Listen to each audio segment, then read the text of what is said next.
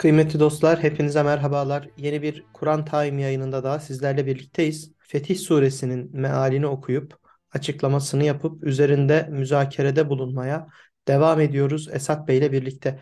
Esat Bey hoş geldiniz. Nasılsınız? Hoş bulduk abi çok şükür. Siz nasılsınız? Teşekkür ediyorum. Biz de iyiyiz. Allah razı olsun. Geçtiğimiz hafta kaldığımız yerden devam edelim o zaman. Ee, en son olarak Cenab-ı Allah kendisinin peşinden gidenlere, Allah'a ve peygamberine itaat edenlere cennetin olduğunu müjdelemişti. Geride kalanlara, inkarcılara ise bir azap olduğunu söylemişti.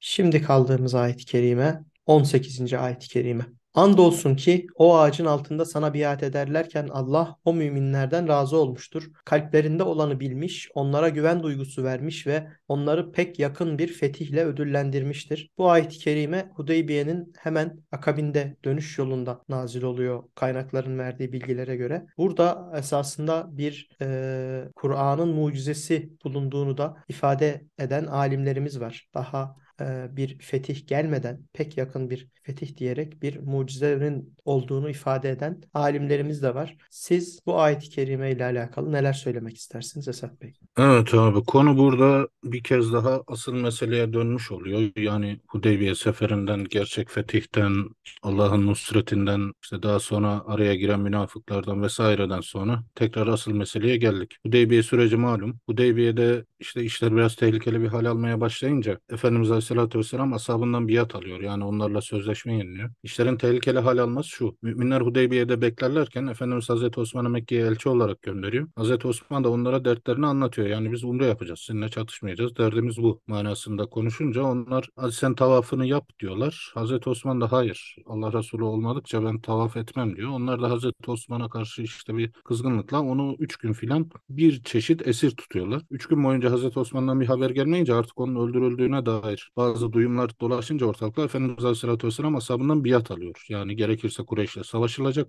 ve asla kaçmayacaklar müminler. Halbuki müminler e, savaş amacıyla yola çıkmamışlar. O yüzden yanlarında savaş teçhizatları, savaş kılıçları yok. Kalkan mızrak, ok vesaire diğer lojistik malzemeleri yok. Belki yeterli yiyecek ve suları bile yok. Yani sebepler açısından bakılınca böyle 1400 kişilik bir grup doğru dürüst silahlı bile değil. Bir savaş çıksa sebepler açısından muhtemelen kaybedecekler. Fakat böyle bir ortamda sahabe efendilerimiz Efendimiz'e aleyhissalatü vesselam gerekirse Kureyş'le savaşacaklarına ve asla kaçmayacaklarına dair biat ediyorlar. Ve bu biat Mekke'de duyulunca Mekkeliler de bu biatın ne anlama geldiğini biliyorlar. Yani bu insanlarla sahabe efendilerimize üç sefer savaşmışlar. Bedir'de ve Hendek'te tam bir bozgun yaşamışlar. Uhud'da da işte bir çeşit berabere kalmışlar gibi. Onların kolay lokma olmadıklarını biliyorlar. Daha sonra bir çelişkiye düşüyorlar işte. Zaten ekonomik olarak sıkıntılı durumdalar. Ama Müslümanlarda böyle bir çelişki duygusu yok. Gözleri kara. Mekkeliler de bu biatı duyunca derhal Hazreti Osman'ı serbest bırakıp kendileri elçi gönderiyorlar Müslümanlara ve süreci biliyorsunuz sonra bir anlaşma imzalanıyor. imzalanıyor. İşte böyle bir ortamdan sonra Allah Teala vahyini indirerek demiş oluyor ki Allah o ağacın altında sana biat ettikleri zaman müminlerden razı oldu.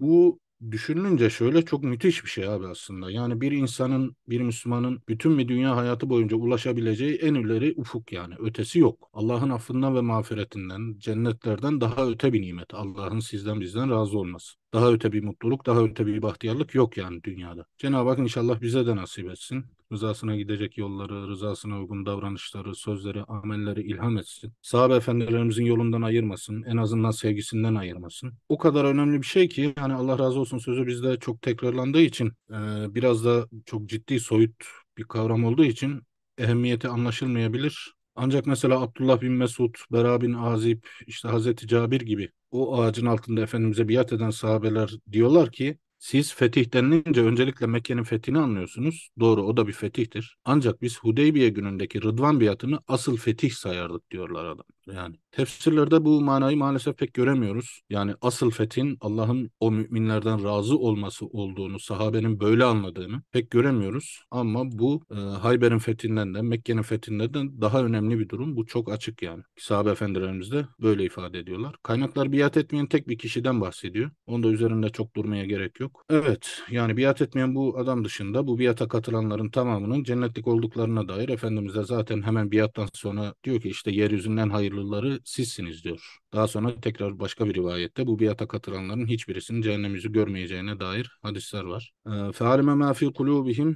Allah onların kalplerinde olanları bildi. Yani Allah ve Resulüne olan bağlılıklarını bildi, gördü ve bunun ortaya açık bir şekilde çıkmasına, başkalarınca da bilinmesine izin verdi. Onların bu adanmışlıklarına binaen de Allah onlardan razı oldu. Burada sahabenin kalbi durumundan bahsedildiği için şunu da ilave etmek lazım. Sahabe efendilerimiz bildiğiniz gibi velayeti kübra sahibidir. Yani en büyük velayetin sahibidir. Bu itibarla yani genel manada umumi fazilet olarak onların hepsi abi Abdülkadir Geynanilerden de, İmam Rabbanilerden de, Şah-ı Nakşibendilerden de, Muhittin Arabilerden de, Mevlana Halitlerden de, Mevlana Celaleddinlerden de, Hasan Şazelilerden de, Ahmet Bedevilerden de, Bediüzzamanlardan da daha büyüktür hepsi.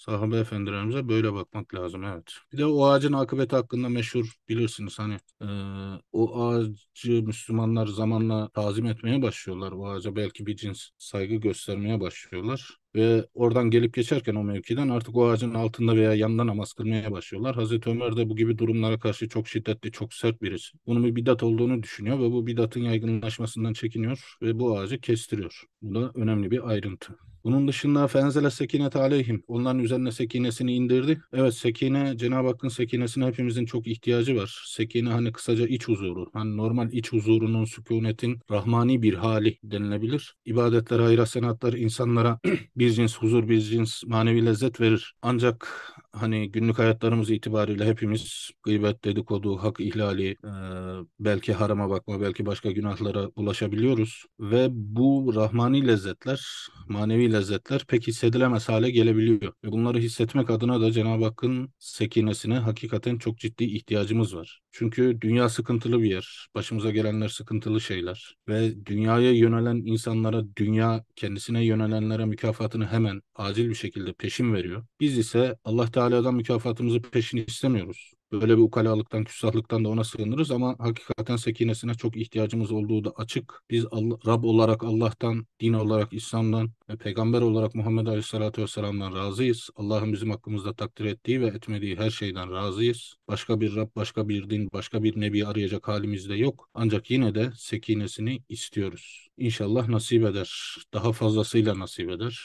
Bu yaşadığımız sıkıntılara, karamsarlıklara, ümitsizliklere karşı sekinesini de İnşallah fazlasıyla bol bol yağdırır. Ve esabehum fetan karibe var. Bu ve onlara bu biat yenileme sonrasında sanki o biatın bir cins ön ödemesi, bir peşinatı olarak sekinesini indirdikten sonra onlara da bir fethi karib yani yakın bir fetih, yeni açılımlar, yeni bir zaferle mükafatlandırdığını söylüyor Cenab-ı Hak. Tefsirlerde bu işte Hayber'dir, Mekke'nin fethidir filan denilmiş. Fakat tekrar edelim fetih sadece savaş sonucu ulaşılan bir zafer değildir. Fetih bir açılımdır. Yani insanın daha önce bilmediği şeyleri bilmesi, anlamadıklarını anlayabilir hale gelmesi, hissedemediklerini hissedebilir hale gelmesi bir fetihtir, bir açılımdır. Nefse mareden nefsi levvameye yükselmesi bir fetihtir. Bir teheccüde kalkabilmesi o gece için bir fetihtir. Pazartesi, perşembe oruç tutmaya başlaması bir fetihtir. Kendi kusurunu, hatasını görebilmesi, kibrine karşı kendi içinde bir fetihtir. İslam'la hiç tanışmamış birine İslam'ı doğru dürüst anlatabilmek bir fetihtir vesaire vesaire. Ve esabehum fethan garibe. Evet,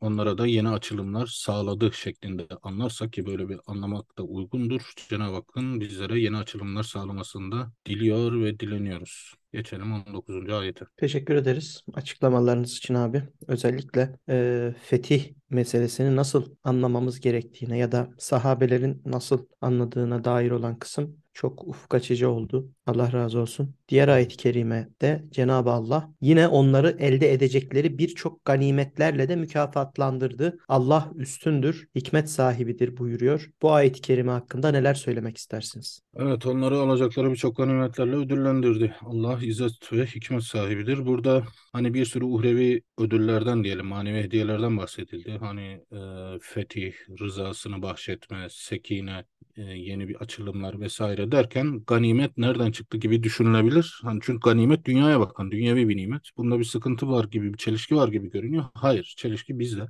Bunu şöyle açıklayabiliriz. Öncelikle bunun için şunu ifade etmiş olayım. Bizim sitede şey vardı. Kur'an Time'da Hadid 20'nin tefsiri var. İşte sitede çok güzel bir tefsir. Bir ayetin tefsiri Hayat Dünya başlığıyla yayınlanmıştı galiba. Arkadaşların onu mutlaka okumasını söyleyelim. Ee, burayla çünkü çok bağlantılı. Biz açıklama kısmına Kur'an... da orayı ekleriz aşağıdan açıklama kısmından ulaşabilirler o yazının Evet. linkine arkadaşlar. İnşallah çok iyi olur. Bir de mesela Kur'an Hazreti İbrahim'den bahsederken onun hem dünya nimetlerinden faydalandığını, nimet ve afiyet içinde yaşadığını hem de ahirette salihlerden olduğunu yani dünyada nimet ve afiyet içinde yaşamasının onun ahiretine bir zararı olmadığını söyler. Burada bizim dünya ve ahiret arasındaki birbirinin rağmına olma meselesini biraz yanlış anladığımızı söyleyebiliriz. Çünkü şunu belirtmemiz lazım. Mesela namazlarda son oturuşlarda Rabbena duasını okuruz ya Rabbena atina fid dünya hasenetten ve fil ahiret hasenetten diyoruz. Yani bana sadece ahiret nimeti ver demiyoruz. Fid dünya hasene. Dünya nimetlerini de ver diyoruz. Ve fil ahirete hasene ahiret hasenelerini, ahirete dair güzellikleri de ver diyoruz. Hazreti İbrahim'in duasıdır bu. Kur'an'da da öyle geçer. Bu aynı ve biz de ona itibaren hani o anlayışın bir uzantısı olarak okuyoruz ve dua etmiş oluyoruz. Demek ki dünya nimetiyle ahiret nimetleri birbirlerine zıttı olmak zorunda değil. Yani dünyada nimet içinde yüzen bir insan ahirette mahvolacaktır. İşte ahirette mahvolmak isteyen insan dünya nimetlerinden kendini tamamen soyutlamalıdır gibi bir anlayış yok. Her iki nimetin de sahibi Allah. Dünyanın veya dünya nimetlerinin kötü olması onların Allah ve Resulü'nün ahireti unutturabilme ihtimalleri nedeniyledir. Bu da nimete sahip olmakla değil, nimete sahip olduktan sonra düşülecek kalbi durumla alakalı bir şey. Yani bu bir kalp, niyet, bir önem sıralaması meselesi. Dolayısıyla bu, burada da bir çelişki yok yani. Cenab-ı Hak size hem sekinesini verir hem dünya zenginliği verir. Sizden hem razı olur hem sizi maddi olarak da zengin kılabilir. Hepsine sahibi olur çünkü. Bu önemli. Dolayısıyla hani İslami bir faaliyetin içinde olan bir insanların bu yaptıkları işlerin dünyevi bir neticesinin de olabileceğini bilmek lazım. Bu durum kafaları karıştırmamalı. Hani daha önce de geçmişti Allah ve Resulü'nü anlatmak için yazacağınız bir kitap işte çok basılır, çok satılır, bestseller olur. Sonra da buradan hem para hem de itibar kazanabilirsiniz. Buradaki para ve itibar bir ganimettir. Asıl amaç Allah rızası olduktan sonra bir sıkıntı yok. Bir önceki şeydeydi galiba veya iki önceki kayıtta olabilir. Onu orada açıklamıştık. Ve kana Allahu azizen hakime de Allah azizdir, hakimdir. Yani izzet ve hikmet sahibidir. Bu da daha önceki derslerde işlenmişti galiba Esma-ül Hüsna meselesinde. Evet.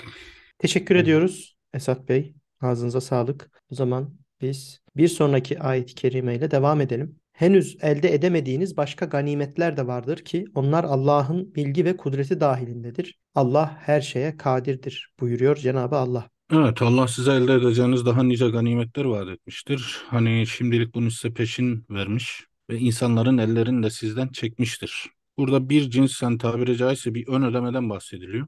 Ee, işin o kısmı hani ganimetler meselesini e, işlediğimiz için orayı geçebiliriz. Burada şunun üzerinde durmak lazım.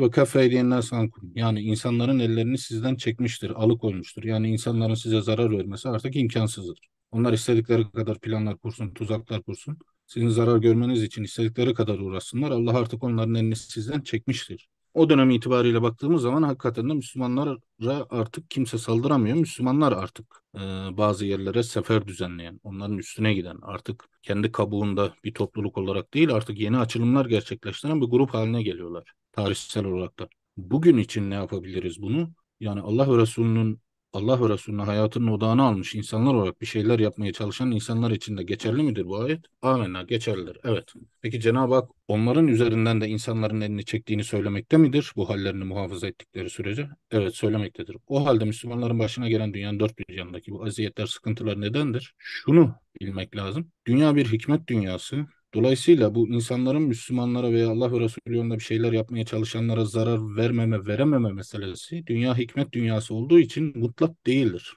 Yani diğer insanlar size hiçbir şekilde asla zarar veremeyecek, burnunuz bile kanamayacak, başınıza hiçbir şey gelmeyecek, soğukta üşümeyecek, sıcakta terlemeyeceksiniz, karnınız hiç acıkmayacak, her istediğiniz olacak, herkes size temenna duracak diye bir garanti değil bu. Dolayısıyla bu zarar verememe meselesinde bir ölçüsü, bir sınırı olacak. Nedir o ölçü, o? Şudur, size zarar vermek isteyenler istedikleri gibi, istedikleri miktarda, istedikleri yoğunlukta bir zarar veremeyeceklerdir. O gün için bu geçerli mi? Geçerli. Yani Mekke müşrikleri o dönemde müminleri toptan yok etmek istemiş. Ancak becerememişler. İşte Mekke dönemine bakın. Mekke dönemindeki bir avuç Müslümanın içinden sadece Yasir ailesinden birkaç kişiyi şehit etmişler. Bazı Müslümanlara da işkence, dayak vesaire gibi farklı zararlar verebilmişler ama istedikleri şey olan müminlerin toptan yok edilmesi, adlarının unutulması, soylarının kesilmesi gibi niyetleri gerçekleşmemiş. İşte Efendimiz'e suikast düzenlemek istemişler ama manevi bir el tarafından engellenmişler biliyoruz. E dönelim diğer farklı tarihlere, farklı coğrafyalara. Benzeri soykırım, yok etme, toplu imha girişimleri hep olmuş. Yine becerememişler. İşte İspanyolların Endülüs Müslümanlarına yaptıklarından tutun. Farklı bölgelerde, farklı zamanlarda diğer işte bugün Çin'in Doğu Türkistan'a uyguladığı sıkıntılardan tutun. Bu her zaman her yerde örnekleri olan şeyler. Ee, vermek istedikleri zarar yüzde yüz ise atıyorum yüzde kırklarda belki en fazla yüzde ellilerde kalmıştır. Sömürge tarihi bunun en büyük kanıtlarından birisi. Hatta şöyle de bir rahatlıkla gösterilebilecek bir şey tarihsel kayıtlar içerisinde. İspanyolların, Fransızların, İngilizlerin, işte Afrika, Hint, Amerikan yerlerine verdikleri zararlara bakın ve Müslümanlara verdikleri zararlara bakın. Müslümanlara çok daha az zarar verebilmişler. Bu zulüm ve Allah Teala'nın zulme izin verebilmesi gibi görünen meselelere de böyle bakmak lazım. Yani bazı Müslümanlar veya genç Müslümanlar diyelim az çok bir zahmet bir zulüm yaşayınca hani Allah'a karşı kalplerinin kırılabildiğini görebilirsiniz.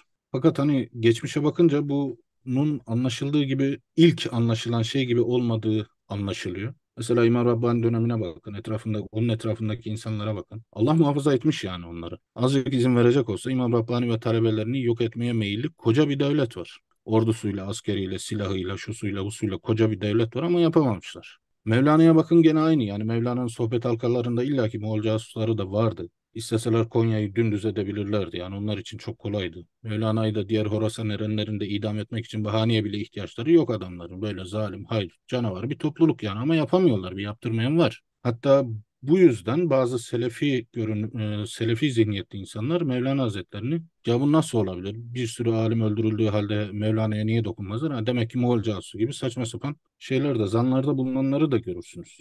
Halbuki o yönde hiç en ufak bir emare bile yok. Yani Hudeybiye'de de böyle olmuş nitekim. O kadar düşman kabilesinin arasında, çölün ortasında hafif silahlı 1000-1500 inanmış adam. Allah Teala azıcık izin verse, yani insanların ellerini onlardan çektirmese, iki saatte hepsini bitirirler ama yapamıyorlar. Bu böyle. Ve litekune ayetel müminine işte bu hal Allah'ın sizi korumasının bir ayeti, bir işareti, bir delilidir. Bunlara bakıp Allah'ın inayetini hatırlayın ve aklınıza yine onun inayeti gelsin, yine ona sığın. Ve yehdiyekum sırat-ı müstakime ve sizi bu vesileyle doğru yola iletsin. Doğru yola iletilme meselesi sırat-ı müstakim yani gerçekten çok önemli. Çünkü insan psikolojisi, düşünceleri, duyguları itibariyle hepimiz dengesizliğe çok eğilimliyiz. Sporda öyleyiz, diyette öyleyiz, grup aidiyetlerinde öyleyiz. Birisine güvenmede, onu sevmede. Hatta öyle değil midir? Yani gençler arasında aşık olmada öyledir. Çocuk yetiştirmede öyledir. iş ve kariyer planlamada öyledir. O yüzden bir açıdan bizim her an, her meselede, her kararda sırat-ı müstakime yani dengeye yani doğru olan yolda dengeli olmaya çok fazla ihtiyacımız var. Cenab-ı Hakk'ın kendi yolunda yürüyen insanlara böyle bir vaadinin olması da çok mükemmel bir şey yani. Dünyada zaferler de olur, yenilgiler de olur. Allah Teala yenilgi imtihanını kendi Resulüne de tattırmıştır. İnsanlar sizi bazen sever, bazen sizden nefret eder. Sizi yalnız bırakabilirler. Maddi kazançlar elde edebilirsiniz, onları kaybedebilirsiniz. Bunların hepsi olur ve olacaktır yani. Fakat bunların her birinde, her bir durum için sırat-ı müstakim üzere kalabilmek, denge durumunu muhafaza edebilmek, hem duygu hem düşünceler açısından, dolayısıyla hem de davranışlar açısından dengeyi muhafaza edebilmek çok önemli. Aşırı sevinmekle aşırı üzülmek, kendini çok kaptırmakla tamamen ilgisiz kalmak arasında bir yerde olmak iyidir. Yani her zaman iyidir. Allah Teala da kendi yolunda olanlara bunu vaat ediyor işte ki zaten günde 40 defa kendisine bunun için dua ettiriyor. İhtina sıratan müstakim bize sırat-ı müstakime dengeli duygu, düşünce ve davranışlara hidayet buyur diye dua ediyoruz. Ya. 21. ayet-i kerimeyle devam ediyoruz. Henüz elde edemediğiniz başka ganimetler de vardır ki onlar Allah'ın bilgi ve kudreti dahilindedir. Allah her şeye kadirdir. Bu ayet-i kerimeyi de bir müjde olarak değerlendirebilir miyiz?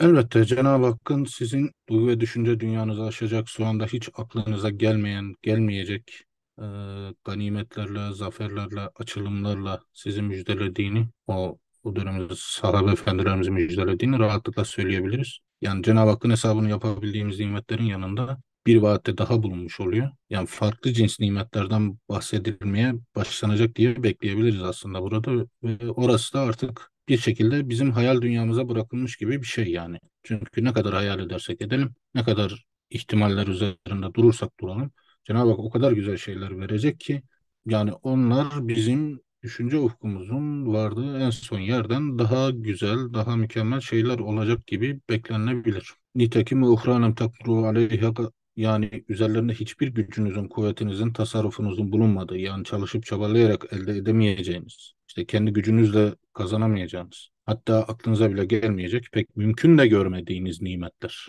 Yani Hendek Savaşı'na yapılan hazırlıkları hatırlayalım. Orada Efendimiz hani bir hendek kazılırken e, o bölgeyi kazan sahabelerin kıramadığı çok dirençli bir kayayla karşılaşılıyor. Efendimiz geliyor, bir vuruyor. Kaya böyle de kayadan büyük bir parça ayrılıyor ve Efendimiz diyor ki işte Allahu Ekber diyor. İşte Roma'nın anahtarları veya Bizans'ın o dönem nasıl isimlendiriliyorsa o diyarın anahtarları verildi. Bir daha vuruyor. işte Sasani diyarının anahtarları verildi. Bir daha vuruyor, bir yer daha söylüyor. Şu anda çok aklımda değil de. Yani düşünün daha 10-15 bin kişilik toplam nüfus bir Müslüman grubusunuz. Daha karşınızda da böyle bir iki bin kişilik ordularla falan çarpışıyorsunuz. Yani daha işte Anadolu'nun işlerine kadar gideceksiniz.